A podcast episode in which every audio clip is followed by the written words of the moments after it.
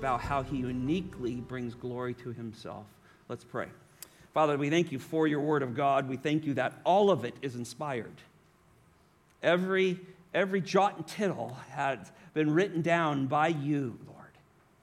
It does not need to change because it's your words, because you don't need to change. You are immutable.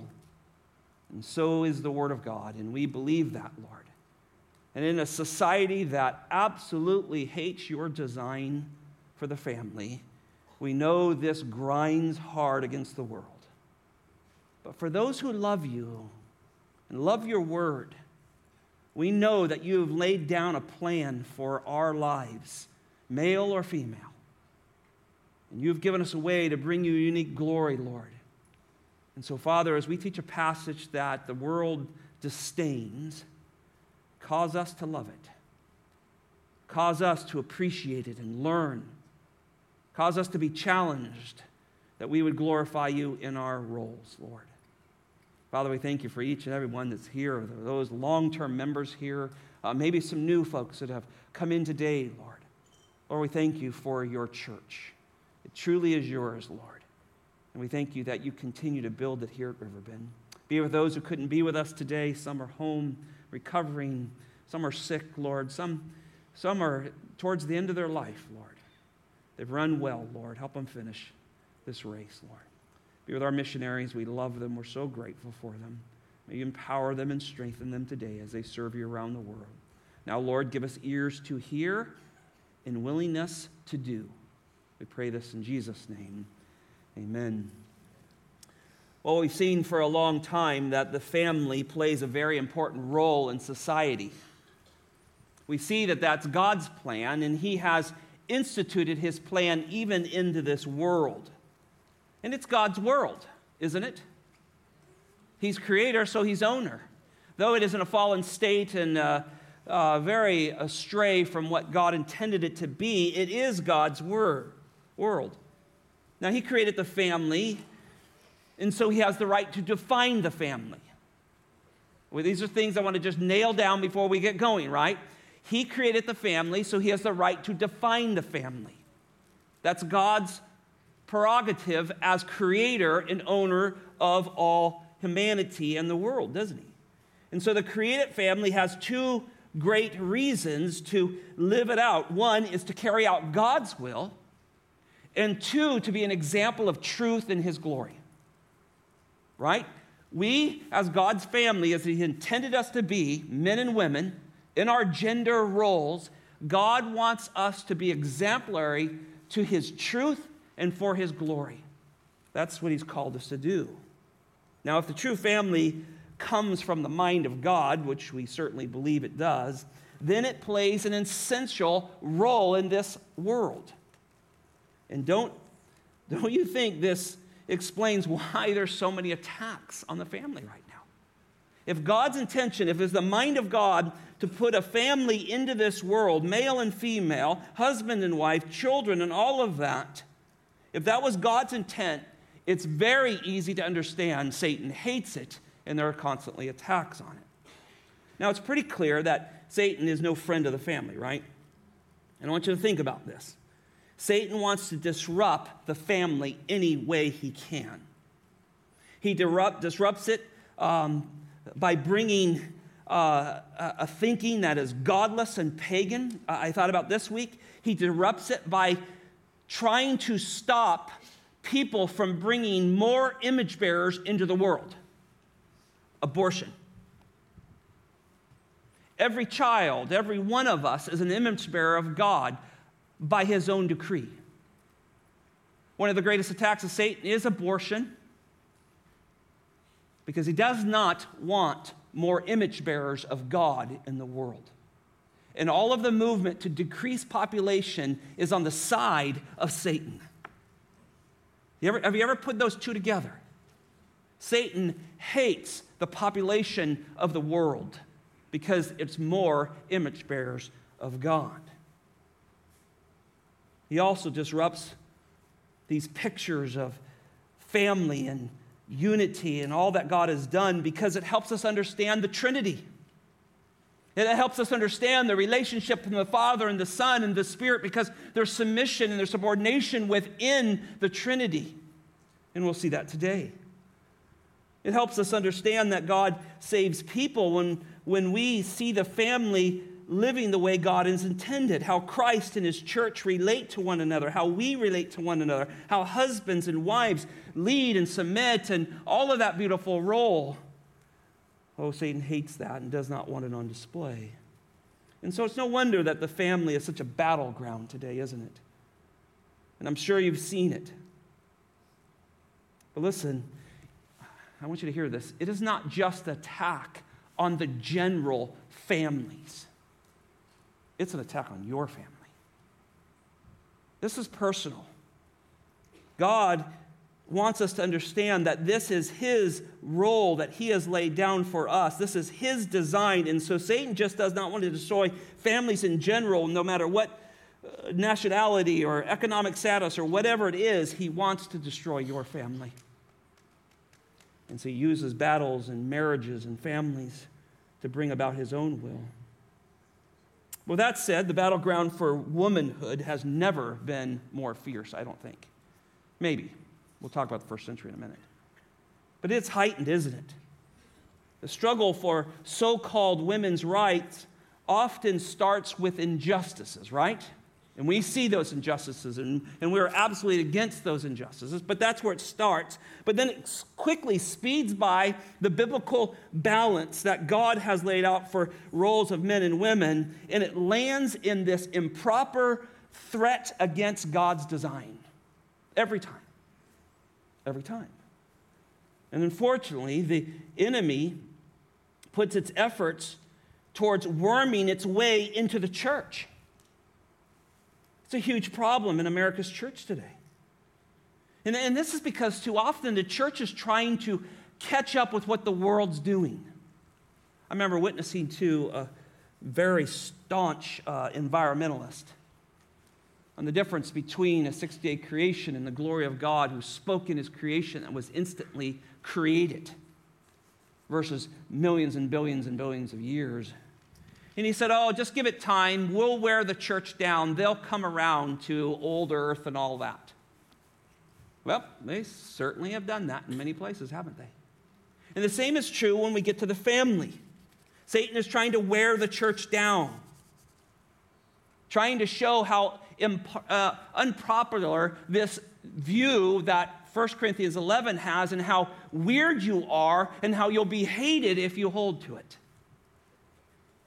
And then churches go, well, boy, you know, we're in the business of getting people saved, so uh, maybe we better not go near that stuff because we, we don't want to cause anybody to stumble. And they, they make justifications for it, and yet they don't teach the full counsel of God's word and they dishonor him. And the family suffers greatly. And if the family is suffering, then it is not showing the glory of God. Well, in today's world, not only is there a redefining of biblical womanhood or womanhood in general, but it's coming from inside the church. And they've abandoned these truths. And it hurts to watch it happen. And so here we don't skip uh, the scriptures. You know, we are expositional teachers, and so we teach through passages, even the difficult ones, and we go, oh, okay. All right, Lord, help me say this your way. But we do this because we're not going to leap over scriptures, and that's what's happening in today's church. The scriptures are often attacked in the sense that everything is first defined by the culture. So instead of going to God's word and looking at it as inspired, every jot and tittle of it of God, we put a lens over the scripture through culture and they go, well, we can redefine it because of where culture is at. Man, that lands you in a bad spot. It does not land you with God's word, it lands you with your own word that is very fallible and most likely wrong. That's what happens. though the culture certainly plays a small role in flushing out a passage like that, and we'll talk about that, it does not dictate the interpretation of scriptures. And when one fails to rightly divide the word of God, people will become, listen to this, they'll become the judge over the word of God and they'll decide what they believe and what they don't. And that's what has happened, dear friends. fallen people who need the redemption of Jesus Christ now are judging God's word whether it's true in certain passages or not. Now you don't have a sufficient truth, you have an insufficient truth. You have a cut and paste Bible. And we're seeing more and more of that. And I set all this up, brothers and sisters, because this is a challenging text. You heard it read, didn't you? You immediately began to think if this gets on the news, that's how powerful and direct this truth is. And yet it is not changed. We will see it's the same teaching that God gave in the garden. It has not changed. And yet it's difficult to hear at times. Well, let's drop into the Corinth church. And this was a difficult time in their history as well. There was a sexual revolution that was going on, much like today in Corinth. The worldly empowerment of women was taking place. It was around the world, even, and much of it was finding its power and strength in two places that was Rome and Corinth. Roman first century feminist movement was on. The sexual revolution was on in Rome. Remember, they had bowed down to so many goddesses through the years. And now that had started to impact the role of pagan women and their view. And when you study what happened in Rome through first century to the fourth, it actually began in the palace where the feminist movement of the day started. And it began to bleed out. You get to Corinth, you find the oracles of Delphi, one of the most pagan godless religions in the world finding its home just right outside the city center there. It is led by prophetesses. It is led by women priests with over a thousand prostitutes that flooded into the streets daily to push their views. They worship the god of Diana and Aphrodisia and so forth. The women's movement was on. And like today, it was a direct attack against God and his role he laid down for the family. In the middle of all this mess is this church called Corinth. wow, what a church plant. Send me, God. what a difficult spot. And they're there, and, and there's the Apostle Paul, and he's revealing the revelation of God as he writes these letters to this church. And there, the divine plan of biblical womanhood is set down in this letter, particularly in chapter 11 here. And they're hearing this great conflicting message of what society is telling them. They are sitting right where we're sitting just 2,000 years ago. Some things never change. The attack on God and his plan for the family does not change. And so God's word has, hasn't changed. His truths are eternal. I want to affirm that. And God's design for the family and for society was perfect from the beginning, and it does not need alteration. I'm going to convince you of that. or at least I'm going to use the Word of God and let the Spirit do it to you. It doesn't need alteration. And so this morning, let's see what the Word of God is going to teach us this morning. First thought, number one, verse 2 building on kindness to speak the truth in love. Look at verse 2 with me as he starts off this section, 2 through 16. We're going to move quickly this morning. I really want to get through the whole context of this in one lesson. So buckle up here. Here we go. Paul says this Now I praise you because you remember me in everything and hold firmly to the traditions just as I delivered them to you. Well, it's clear Paul is responding to their letter. Remember, there's a letter written. He's responding to different things that they have come to him. And it seems that some of those who are behind this letter have realized that the church is experiencing difficulties in men and women roles. They doubtlessly saw the effects of the world that was starting to happen to the church and individuals. Maybe people who were claiming salvation were coming in and they were coming in with different ideals instead of the biblical ones. And so they put this question of some form forth to Apostle Paul. And they're coming because they don't know how to handle this. They don't know how to glorify God in this difficult social problem that's made its way into the church. And they're afraid that they may be glorifying themselves. So far in Paul's letter, he has shown repeatedly, and here's where the problem lies, that they're very prideful people. they, have, they have looked to the world for their answers. And therefore, it's really hard to know as I began to study this whether they truly were seeking God's will through the Apostle Paul or they were trying to justify something. It, it's difficult to know. And, and, maybe there was a legalistic tendency that was there, and they're, they're there upset because women are not performing the way they think they should, and maybe that's part of it. Or finally, maybe as we come out of the last section, they just are of freedom. We think we're free as Christians, we can do whatever we want, but we're not sure what to do with this. And so Paul responds to it. And it's difficult to know their motive here, but I know what Paul's going to do. He's going to give a Holy Spirit inspired answer.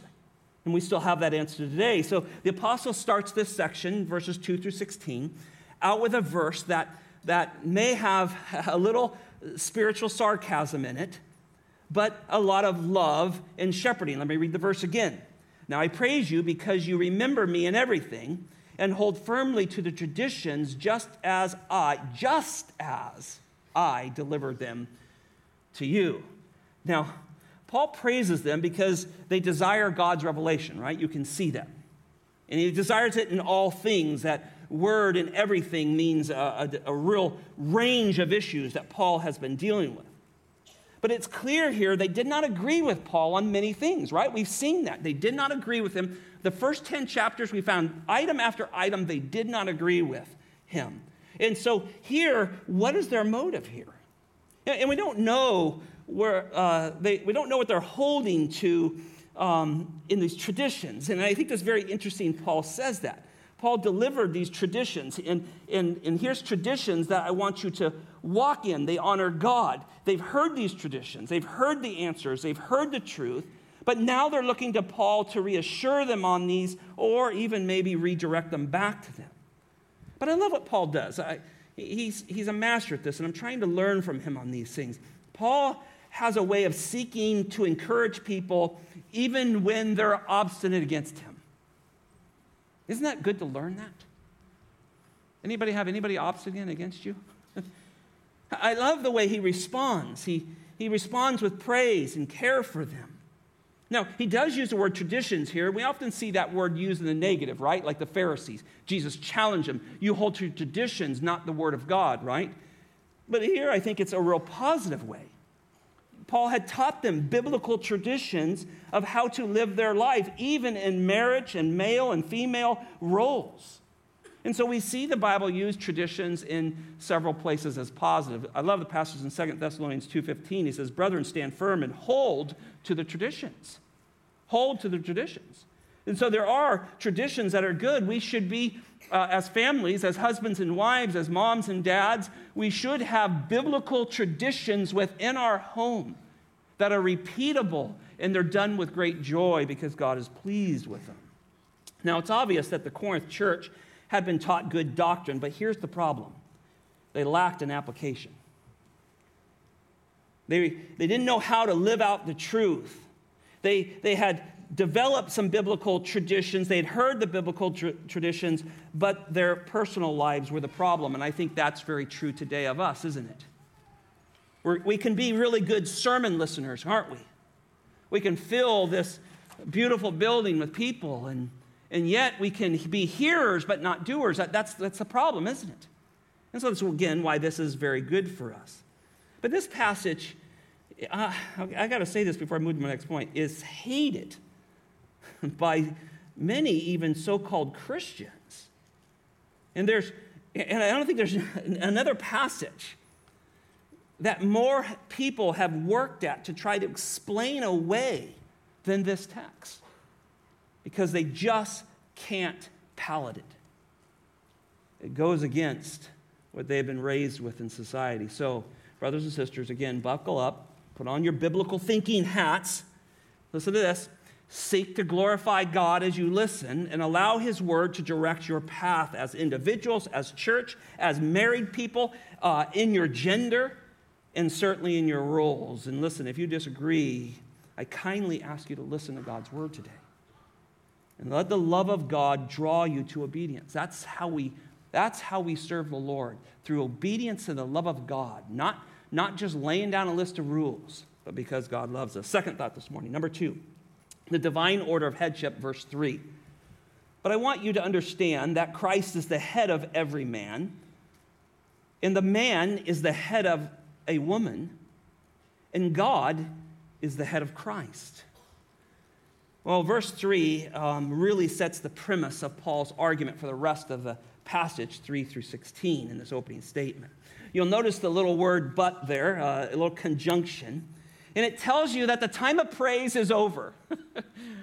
Verse 2, you got some praise out of me. I'm thankful for you. I'm glad you're coming to me with everything, even though you've disagreed all the way along, but I'm thankful you're coming. And so he says, But, hold on. I'm going to give you a concrete context of the role of biblical manhood and womanhood and God's view of the Trinity. And, and, and this is what will keep the gospel from being washed away by the tide of secularism here.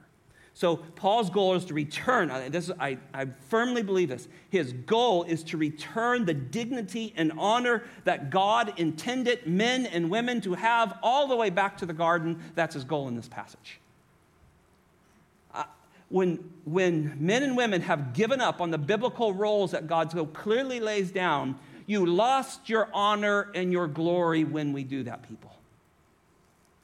And he's showing that in this text and you certainly lost the ability to give him glory. So, here today and in Corinth, society has swung from great abuse to great empowerment. That's what they do.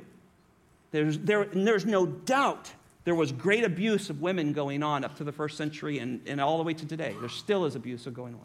But man, because he doesn't believe the word of God, he swings the pendulum and he goes by the biblical standard and he empowers something he should never empowered and then we have problems and we have the rejection of God's plan. Now, as a result, Paul begins to lay down the biblical universal truths about submission and headship. That's what he's doing here. So he starts with a submission of Christ because he's the greatest example. I tell men and women all the time keep your eyes on Jesus. he's the best leader and he's the, the best at showing what submission really looks like, right? And so here he starts with that. And because of his submission, we have salvation. Just think about that. Let that sink in a minute. Because Christ submitted to the Father, we're saved. So he starts with that. And whoever does not submit to Christ, right, as Lord and Savior, they fall into his eternal judgment. And if men don't submit to the headship of Christ, their marriage and their family, along with society, will suffer great consequences. And if women do not submit to men, the consequences are much the same. Their marriage, their family, and society suffers. And we've seen it over and over and over. So Paul is showing that submission is evident in the Trinity and it's evident in society. He's going to make his point. Now, he uses the word head there, and that refers to the part of the body that is has rule and authority, right? We'd like to think our heart is leading us, but it's usually our head. right? The head has nervous system all through it, right? All our motor skills, voice skills, all of that comes from that. And so it's referring to that part of the body that has head, has rule and authority over all other parts. And so he does this, and he wants to show this in three different ways to show that headship is, is what God is talking about, and this is, de- he has a desire for this to be understood. Number one, he says Christ is the head of every man. Now, Christ has the supreme authority over the redeemed, right? He's the head of the church. We talk about that all the time. The elders are, are under shepherds here. We work for the Lord Jesus Christ. He's the head of the church, and he has supreme authority not only over the church, but he also has supreme authority over unbelievers because he'll be the final judge, right? So at, at his resurrection, his father, his father uh, gave him everything under heaven and earth. God, uh, God's word says at um, Matthew 28 18, right? And then there's a day where every knee and every tongue, uh, every knee will bow, every tongue will confess that he is Lord, ultimate ruler of all, is the statement there, to the glory of the Father. So those, those who submit to Jesus Christ, they are his precious bride. If you submit to Christ and you've laid down all of your own efforts and you come to God completely empty handed, only through Jesus Christ, you belong to him and you are his precious bride. You are his church. But those who do not submit to him as Lord and Savior, They are called the world. That's how the Bible refers to them.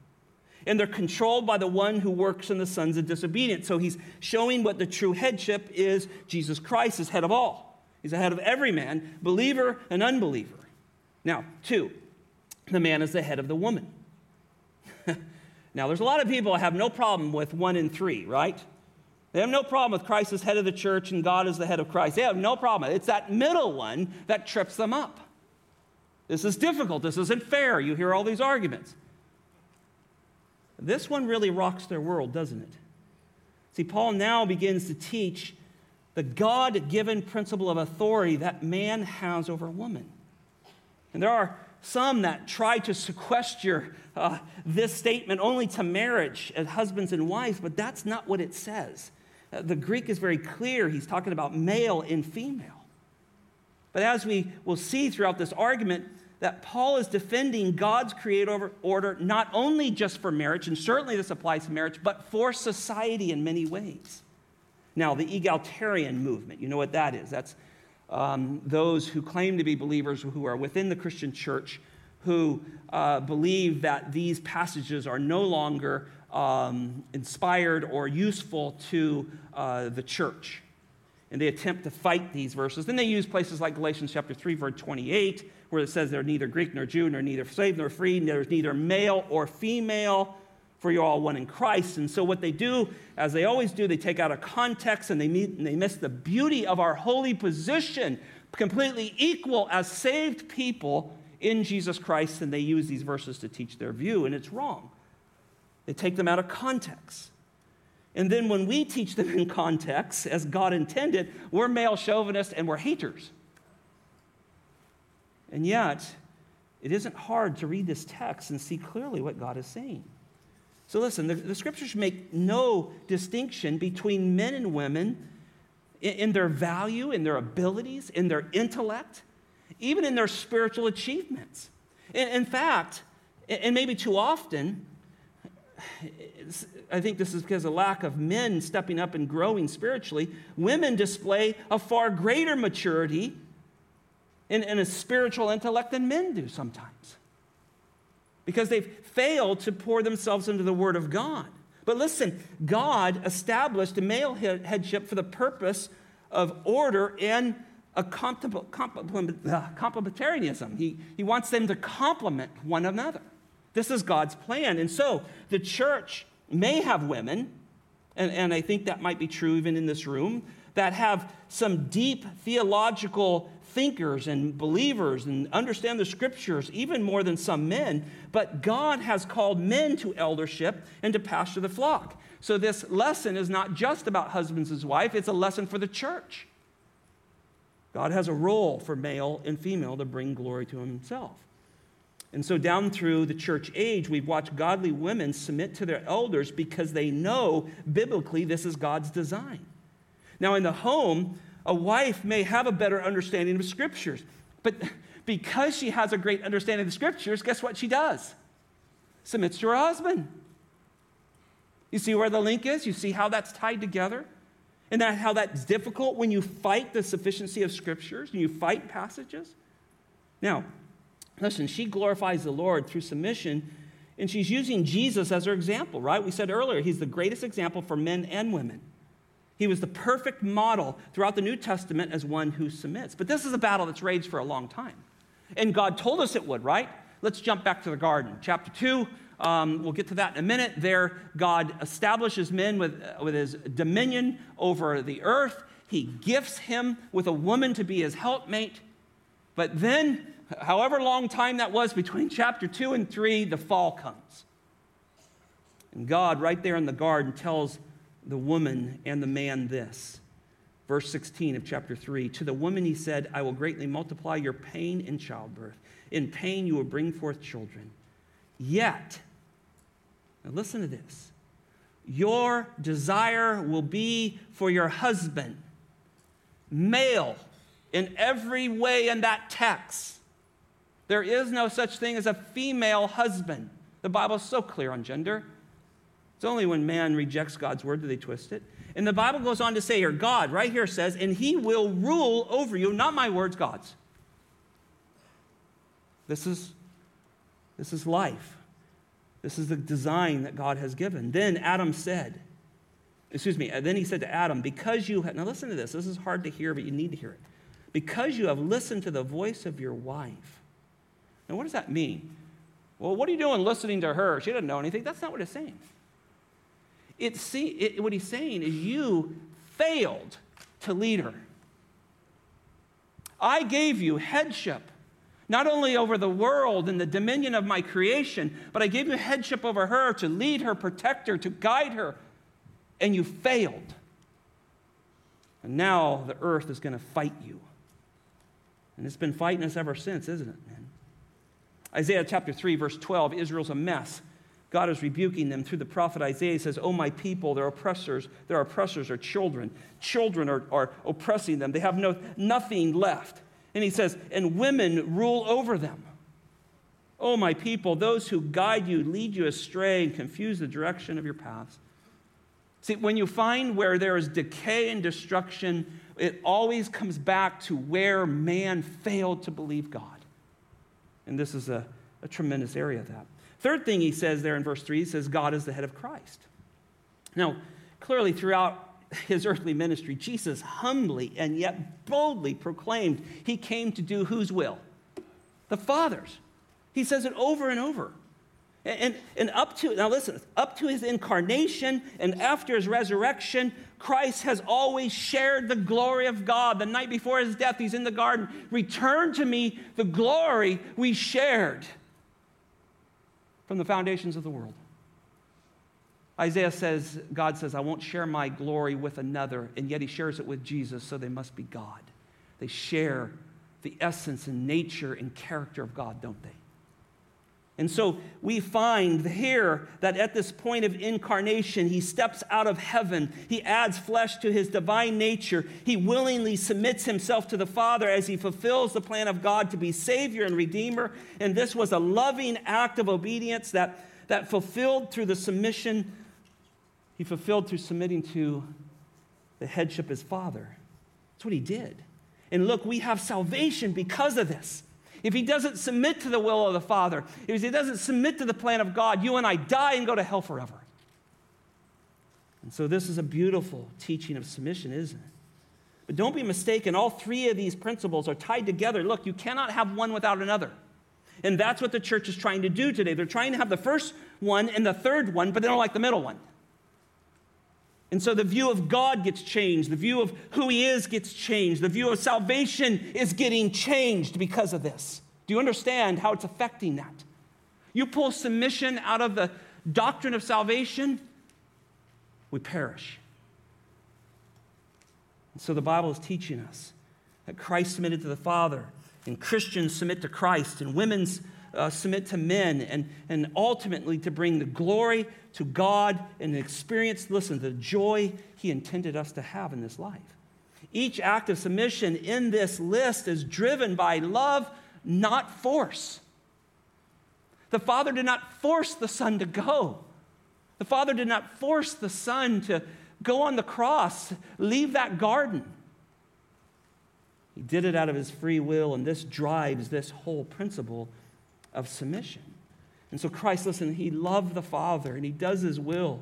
The church submits to Christ because we love Christ. And men in particular, husbands, they love Christ, which makes them easy to submit to for a wife. Now, it doesn't change the condition, the non conditional phrases that wives submit to their husbands and husbands submit to Christ and so forth. But, but men, when we submit to Christ, we make it easy for our wives to follow us even in difficult times. So, godly wives don't submit to their husbands because their husband has a greater standing before God. That's not true. Please don't buy that.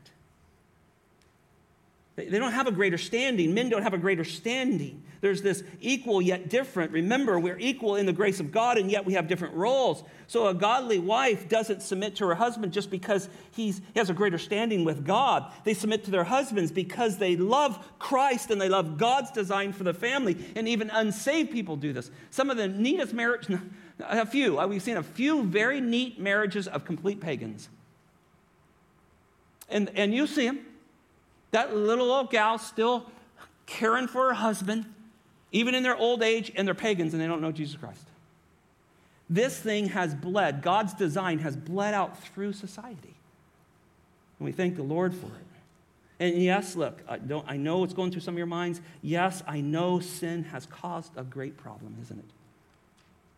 But the solution isn't to give in to sin, to give in to Satan's way. The solution is go back to what God teaches. Now, third, the practice of divine order. Look at four through six.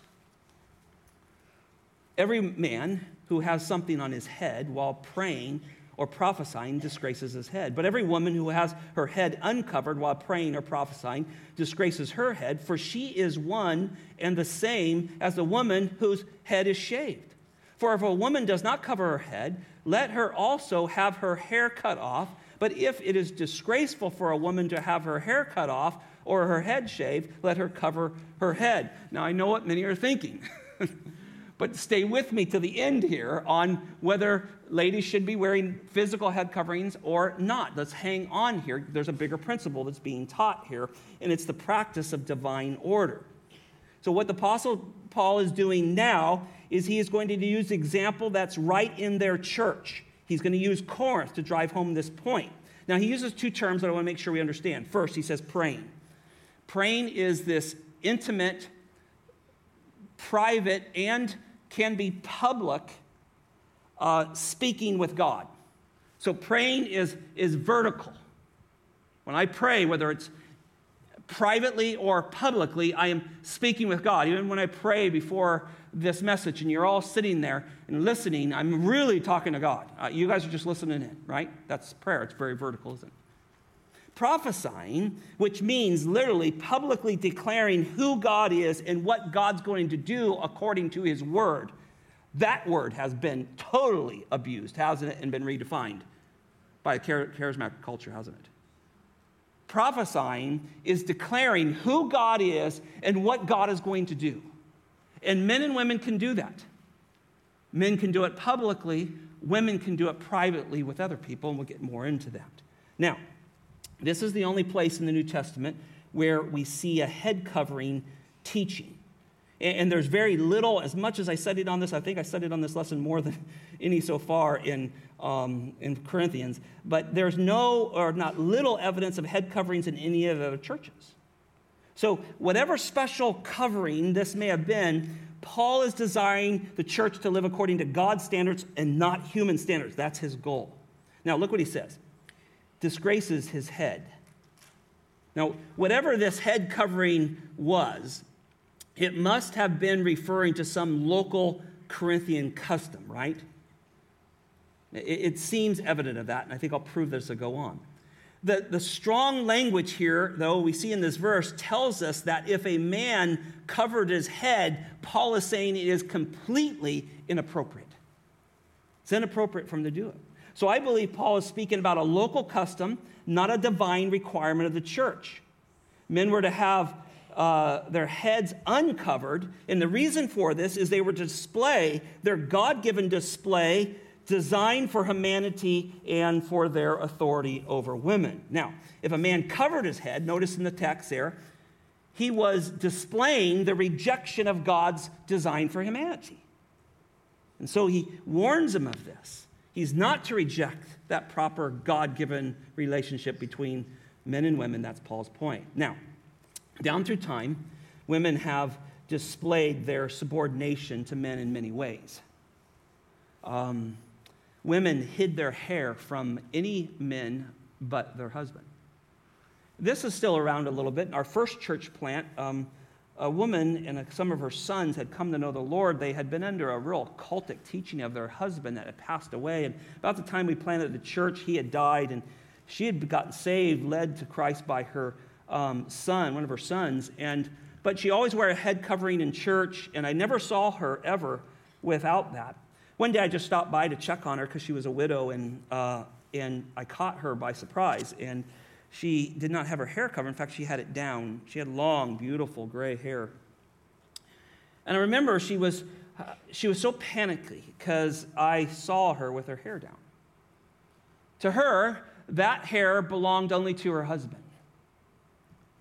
I, I think that was a conviction she had. I can't say it was sinful or not.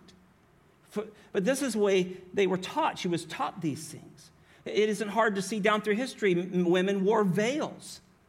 That veil was to veil anybody else from seeing her. She was taught never to make eye contact with any other male but her own husband. She was taught to dress modestly in public. Imagine that. Because those things were for her husband. So they were taught that everything was, was given was for God and for their husbands. And even today, in many places around the world, we just got back from the Middle East over there, and uh, there's a whole nother view of, of why women cover their heads and cover their faces. Now, in Paul's day, though, I think, and that's all the study I put in this, I believe in Corinth, the women covered their heads during worship services as a statement to their own husbands because of the way society was. It was so bad. And she wanted to display her love for her husband, and she particularly wanted to display her love for God in that she was submissive to God's plan for the family. But it seems something was going on in the church, though, because Paul has to deal with this. And there's some kind of movement. There's something going on within Corinth. The women are not covering their heads while they're praying and prophesying. And this is the problem. This is what Paul's directing his thoughts to. And most likely, think about it the pagan religions that are surrounding the church of Corinth, the worldly traditions of feminism that are growing greatly, predominant in Rome, very prominent in Corinth, have now made their way into the church. In a sense, look, think about this. In the 60s, women burned their undergarments, right? In Corinth, first century, they were shedding the, the covering because they saw it as oppressive. That's what's going on. And that's what Paul is dealing with. And ultimately, all of that is display of the rejection of the plan of God for the family. Now, feminism was on the rise, and we could see it. And I said this earlier, but I want you to remind you of this. In chapter 10, verse 20, it says that the worship of idols is demonically driven and you think about everything that's going on the goddess Diana, god of aphrodisiac, and so forth, and all these gods that Romans and Greek had, now they're producing this feminist movement out as they worship them and want to be like their gods because that's the idea of having a god is you want to worship and be like him. That's all changing the behavior, and now it's influencing the church. And those who wrote this letter to Paul, they knew this wasn't but this wasn't supposed to be, but it was their legalism or their freedoms they desired. They did not know how to handle this, and so Paul's directing his attention. Now, what's key here is the teaching uh, the same principle. He's really teaching the same principle he taught about meat, right? And, and meat, like these head coverings, are not right or wrong, right? It's not wrong if, uh, if any woman, and there's occasionally, we see women that come here, um, Sproul's church I, I, was over there not too long ago and hanging out with David Wooten for a little bit, and he says about an eighth to a third of women wear them there. Um, it's a symbol. I don't think it's right or wrong. I think that's, a, that's something that you have to decide, but please don't let it be a standard that you push on someone else. And we'll explain that more as we go. But, but like the meat, is if it's a rebellion in the heart of God, I mean, the heart in your heart against God, then it's a problem. So God's word never gives us real details of how to dress. You say, well, wait a minute, it says modesty and all that. Yeah, it says that. But never, when you study God's word, does it say, hey, women wear this, men wear that? In fact, they were all wearing dresses in the first century. So you got to be careful going down that road, right? I grew up in the 70s in very staunch Baptist churches. Your hair could not touch your ear. Gals' hems had to be below the knee. And if you didn't do that, you were ostracized greatly. In fact, you would get demerits at school because you didn't get your hair cut because it was on your ears. And so we set standards, and pretty soon you, you lived up to the standard. And look, people love lists, but God does not. He wants us to live from our hearts, brothers and sisters. He knows what's in the heart will flow out because of the issues of life. And the issues of worship and love and devotion of God need to be based in our hearts, not based in some kind of list, right? But there is selfishness there, right? And so Paul's teaching this principle of women subordination to men, not on some kind of symbol, but he's teaching to the heart. You can have all the symbols you want in your life. You can wear this and do all that, and your heart be just rotten, right? That, that can happen to us. You all I know it. We come into church, we are in a bad place, and someone says, How are you doing? You go, I'm doing great. Liar, liar, pants on fire. we got the outward look. We're wearing the right stuff, and yet our hearts are desperately wicked. See, Paul's not after that. And that's why we have to be careful with symbols and what we do with them. God is not after that, He's after the heart here. I firmly believe that Paul is not setting some kind of Christian universal principle for women, what they can wear and what they cannot wear for worship. Now, side note, I've got to say this. Women praying and prophesying, this passage gets, the, the one thing they'll take out of this passage, oh, look, look, women are praying and prophesying. That is not Uh, again, out of context. 1 Timothy chapter 2, 11 through 15. Women do not exercise authority over men. That's his role. That, he gave that, not me, not your elders. God gave that because, look, He wants men exercising certain authority that He's given to them to bring Him glory, and He wants women exercising certain roles that He has for them so He is glorified. He chose it. And when it's obeyed to him, he is so glorified. And many wonderful things that women do glorify God, but teaching, preaching, and leading is not one of them. So, the main point of these verses is that whatever men and women are engaged in in worship, they are to do so in their God given roles so they don't rob God. So, when men speak of God and speak about God, within their roles, he's glorified. When women speak about God or speak to God and speak of God in their roles, he's glorified. And if the church does not display these roles, listen, let me ask you this question who will? Who, who in this world is going to properly display the role of men and women if it isn't the church? And look at the church today. It's a mess in many places. Women have taken over leadership, men have just laid down and rolled over. Uh, uh, in the world, just venture into the world. Is there a sitcom out there, and I don't know them all, where a guy is a decent guy? They're all the biggest wimps in the world, aren't they? And everybody sits back and laughs at it because that's the truth of society. That has not been God's design at all. So clearly, Paul knows that God does not want the distractions between the roles of men and women that often come. He does not want these beautiful distinctions distorted. And our job is not to let that happen. Look at verse 6 real quick. Where a woman does not cover her head, let her also have her hair cut off. Wow. But if it is disgraceful for a woman to have her cut, hair cut off or her head shaved, let her cover her head. Verse 6, Paul was really driving home the point of a very graphic depiction here, isn't he? And notice when you look at verse 6, his instruction is that a woman who refuses to come to God or to speak about God outside uh, and does this outside of her God given role, she speaks outside of that God given role, it would be better if her head was shaved.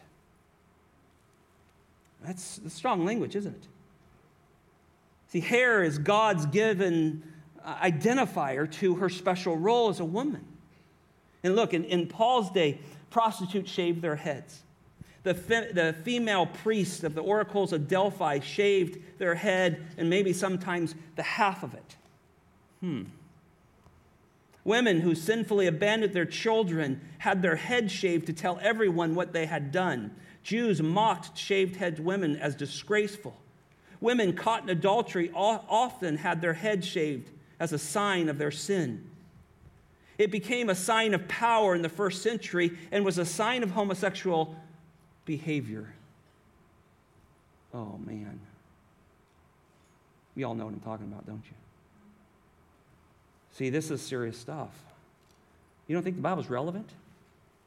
You don't think the Bible's up to date on what people are doing?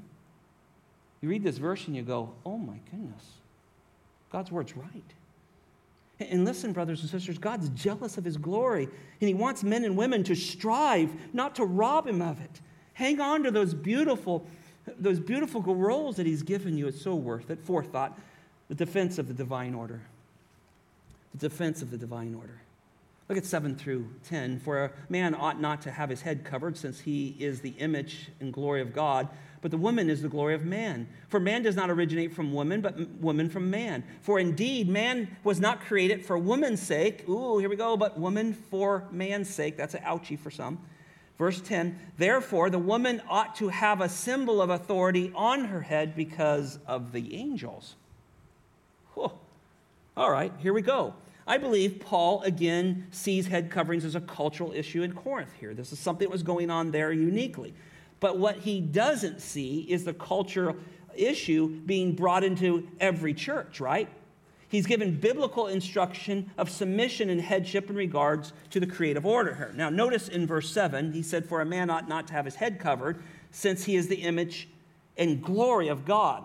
What he's saying here is God created man to bear image of himself, now listen to this, in a particular way, listen to this, men, to reflect the headship and authority of God. Now, when men fail to lead, fail to hold to a biblical headship, they mar the view of God.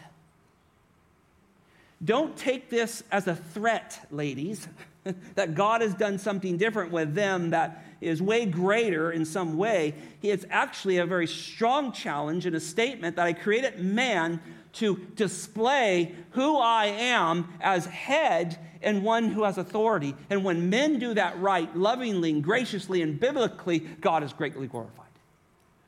That's his goal here. This is what he's teaching. Genesis chapter 2, verse 15 man is put in charge of the garden to cultivate it and guard it. It was a clear sign of authority.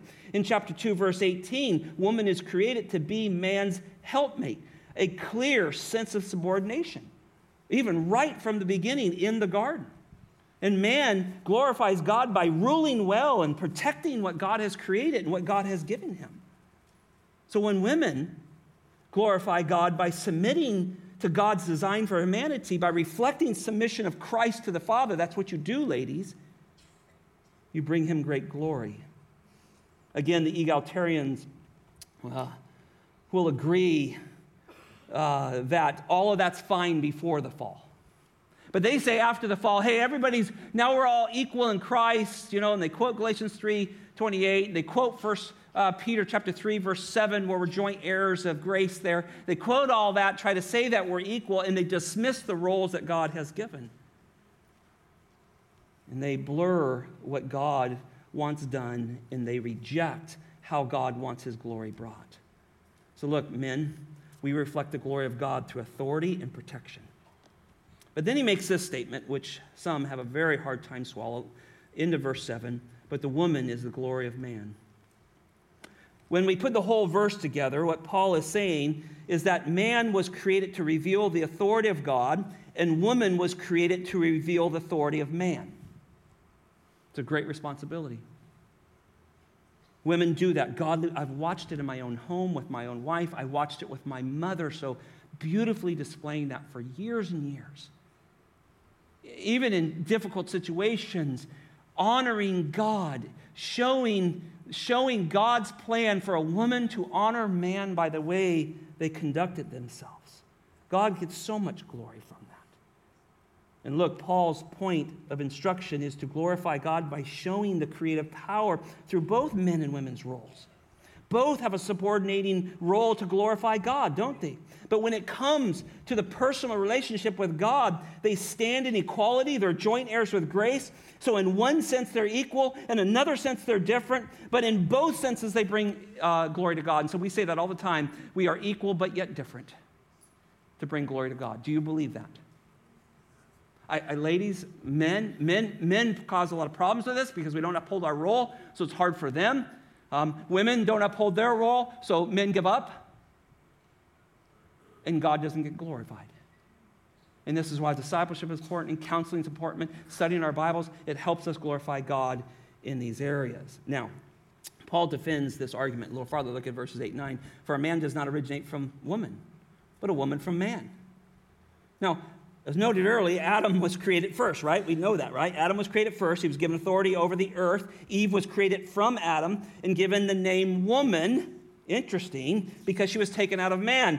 Well, no wonder they can't or don't want to define the word woman.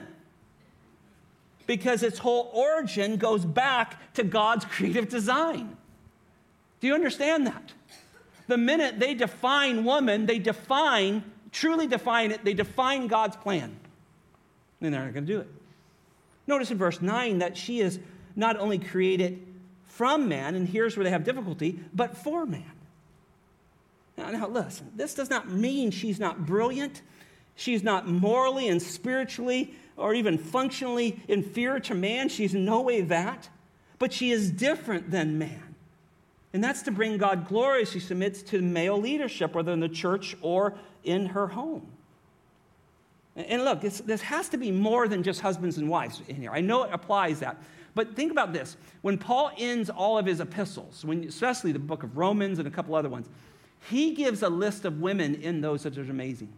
In fact, he says that they are a vital part of the furtherance of the gospel.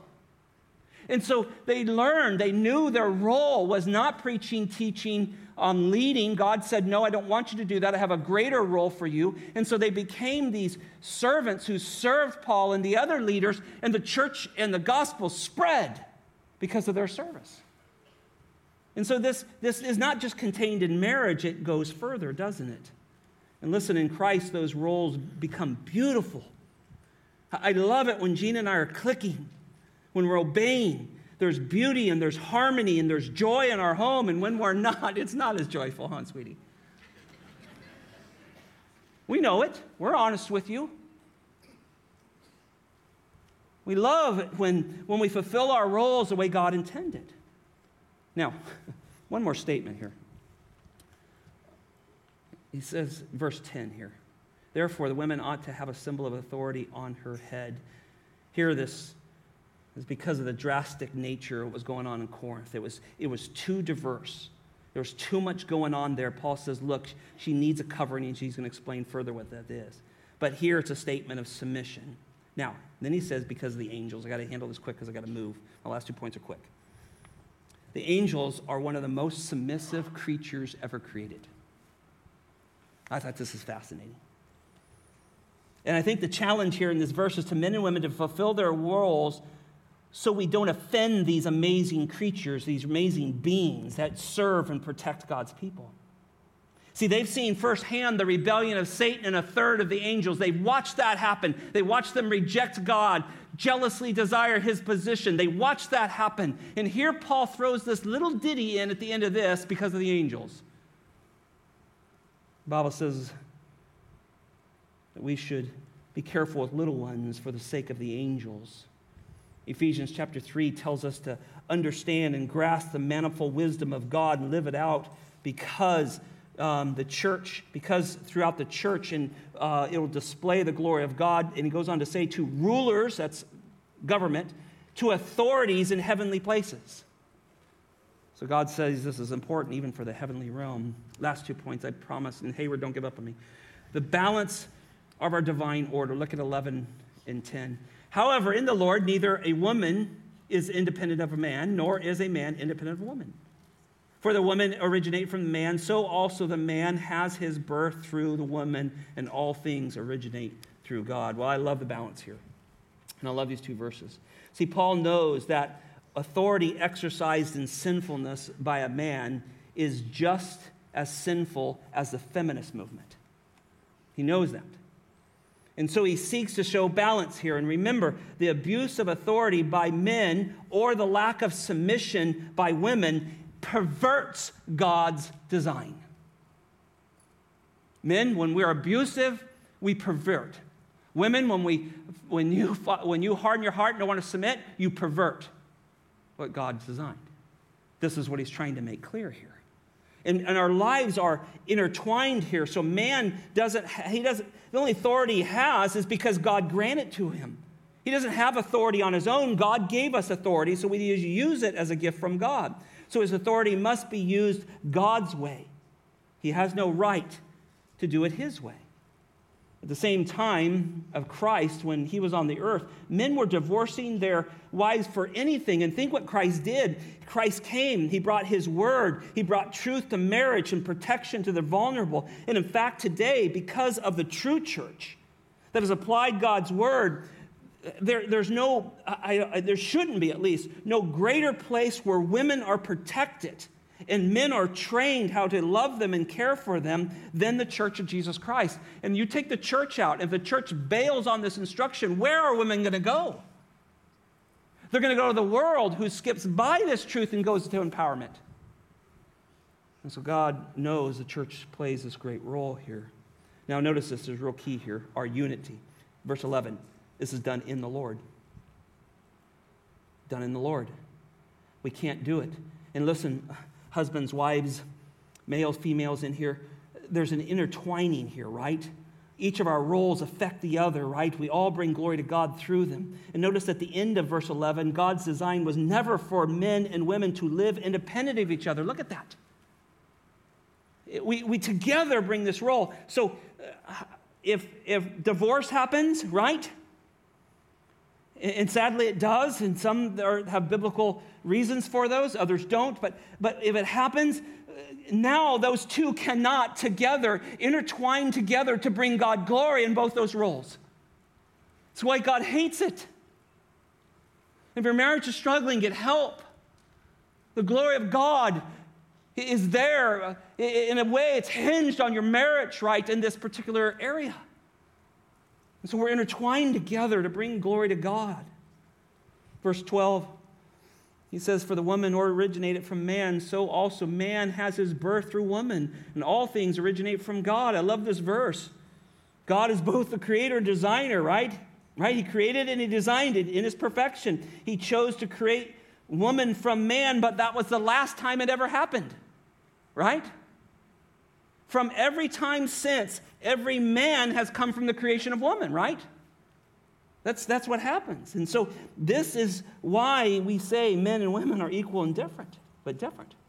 And so, there's an interdependency upon each other as we fulfill these roles. And I love the end of verse 12. Notice this all things originate in God. And that's got to be, that's the tripper right there. So, people who fight this truth, right? you go, okay, you got to take it back to God. He's the originator of this. Now, yes, there is a certain things that God commanded women to not do. Uh, gals, I just want to take a moment, just real quickly. There are things God has commanded you not to do, namely teach, preach, and lead men. 1 Corinthians chapter 2, 5, 11 through 15.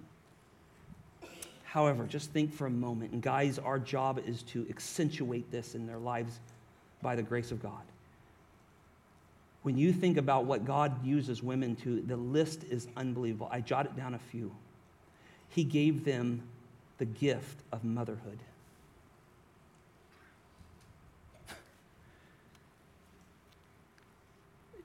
Did you see the argument in the news that men can get pregnant? how insane has man got? How, much of a lie have they believed from the pit of hell to even write an article like that? And where's the medical world? Don't get me started. Ladies, you're called to be mothers and nurturers. You're an indispensable role model.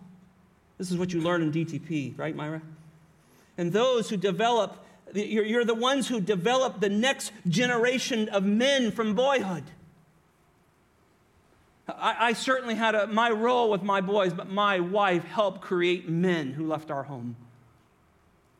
You have an indispensable role in that. You guide and direct young women to strive for biblical womanhood. You constantly set examples to the church of what submission looks like and how Jesus did it, and how he is our Lord and our Master. The Bible says that you have hope in God. It's a lesson that we all learn from women. They have a hope in God that men often forfeit sometimes. They have ability to win the hearts of their men without a word. That's power. They order and bring consistency to life and home like no one else. And think about this they are beautiful, they are elegant, and that declares the glory of God. God's given them beauty, natural beauty. I mean, the list goes on and on. So God made woman as this perfect complement for man, and, and He made man a perfect complement for woman because man needs a help and women need to help. Did you catch that?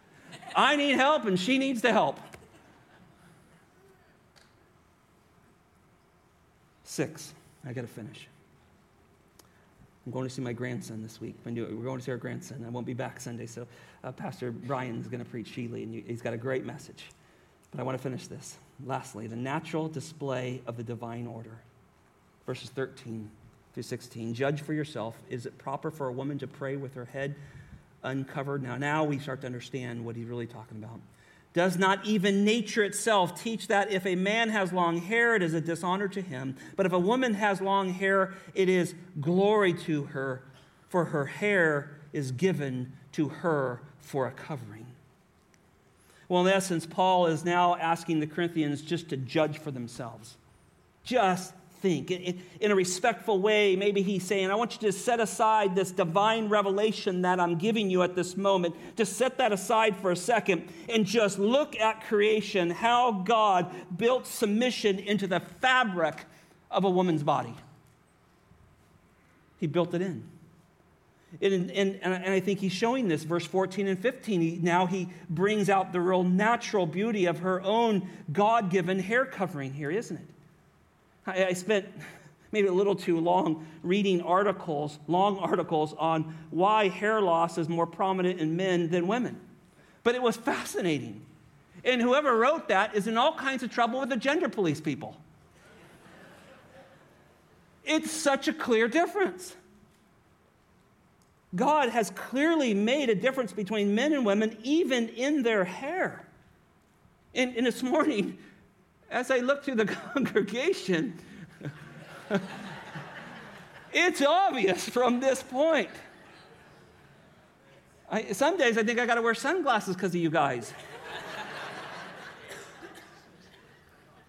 but I also see these women with hair that God's given them short or long, but clearly, I would say, take this right, most of you put a little effort in that today. It's a sign of beauty, isn't it? It's a way to reflect God, the way we take care of our own bodies. And look, nature itself, Paul says, just look around. Do a simple cal- calculation. Women normally have longer uh, hair than, women, than men, right? Men normally go balder quicker in more prominent areas. I was sitting there reading this, I was going like this. Oh, man. Women, don't take this wrong, women normally spend a little more time in front of the mirror with their hair, right? Because it's a feature God gave them to bring Him glory. I appreciate it, man. We said it from the pulpit before. If the barn needs painted, paint it. It brings glory to God. If it isn't done out of, of deceit or, or, or selfishness, right? Be careful with that. But I mean, there's just so many practical things. Men, we're like, gosh, I got to get my hair cut today. Women, like, man, I get to go to the salon today. Us, it's just this pain. Come on, knock this stuff off. Let's go. I got things to do. Women, like, oh, the salon, man, it was so great. We talked had my hair washed. And gender's everywhere, isn't it? Because it glorifies God. And God gave this unique way for women to show the beauty of God. And so women take time to do that in a right heart before God. Men, take a quick peek. Verse 15 look, God gave women a natural veil. Whereas the head covering was a cultural symbol of that day, Paul is reminding them he gave you a natural veil. In that natural veil, just the way God designed you with slower growth hair. I read a ton of this, and men quickly get to this third stage quicker where we lose hair faster in most cases. Um, he, gave, he, he just created them different so that they know that they have this built in natural veil that honors God and shows submission he gave them this unique ability. And listen, let me say this He gave women feminine appeal. To bring glory to God. Isn't that beautiful? Men, what have you done to let your wife show her feminine appeal to you? Do you fight her when she's trying to buy some blouse off the knockdown price list? One of the things we encourage men is do whatever you can to help her fulfill her role. She shows the glory of God through feminine appeal. And she does that even in her hair and her dress. That cannot be from her heart, right? That can't be everything she's about. Don't be adorn yourself with this. And Peter warns them of letting it just be outwardly. But I believe a woman who loves the Lord Jesus Christ is concerned that she brings glory to him in every area. And Paul's making that point. Look, in our modern world, head coverings don't really display what God intended. They're, so different in places, right? And so we don't believe that this outward form of submission, of wearing some veil over your head to church, should be forced upon women in this modern world. I don't think that's what this is teaching. But we full heartedly believe that God gifted women distinctly to glorify God with their beauty and their submission, which comes from their heart as they set their hope on God. I believe that firmly. And this section of Scripture should at least teach us that God purposely designed you men in one way, you women in a different way, to distinctly be different and help you reject the world's philosophy in order to bring Him glory. Men, God's calling you to be examples of Christ. He's calling you to be a leader, a protector, a provider, calling you to be responsible for all God gave you, and you're to do this with loving authority in the lives of those He gifted underneath your care. Women, God is calling you to be feminine. He's calling you to be a nurturer. He's calling you to reflect the beauty of God. He's calling you to be lovingly submissive as an example of Christ and a picture of the church. Last verse, and we'll close here, and I'm so glad he wrote this verse. But if one, verse 16, is inclined to be contentious, we have no other practice, nor have the churches of God throughout the history of the church, there's always been a constant disregard for God's instruction, and Paul knew that. And we see it today. And so he says, if you're contentious, we don't have anything else. See, there's always this battle between people centered and Christ and his word centered, right? And it rages on. It's driven by self desires. This isn't fair, right? So, God, if this is true, God's a male chauvinist. I've actually had women tell me that. how far their minds have taken it. But Paul is just simply saying, look, if you desire to be contentious, I got nothing else for you. If God's word is not enough for you, the apostle is saying, as he represents all the churches, he says, there is no plan B. This is God's design for men and women. And he makes it crystal clear. So, in other words, will you and I be hearers and doers of the word, or will we reject this instruction to please ourselves? Or will we attempt to reinterpret God's divine revelation for his order for the family to make it fit what we think is right? Well, finally, listen. Again, there's no right or wrong of wearing a head covering to this church. I don't think that's what it's about. But, ladies, God gave you a natural one. And let it be a reminder to you of your role and how you glorify Him. If you choose to wear a head covering, don't do it for self righteous acts.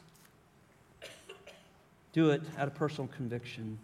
Colossians chapter 3 verse 17 says whatever you do in word deed do all to the name of the glory of the Lord Jesus Christ giving thanks to him through God our Father. James 1:25 says but the one who looks intently into the law the perfect law the law of liberty this is it right here and perseveres being no hearer who forgets but a doer who acts he will be blessed in what he does. Father, we thank you for this, Lord.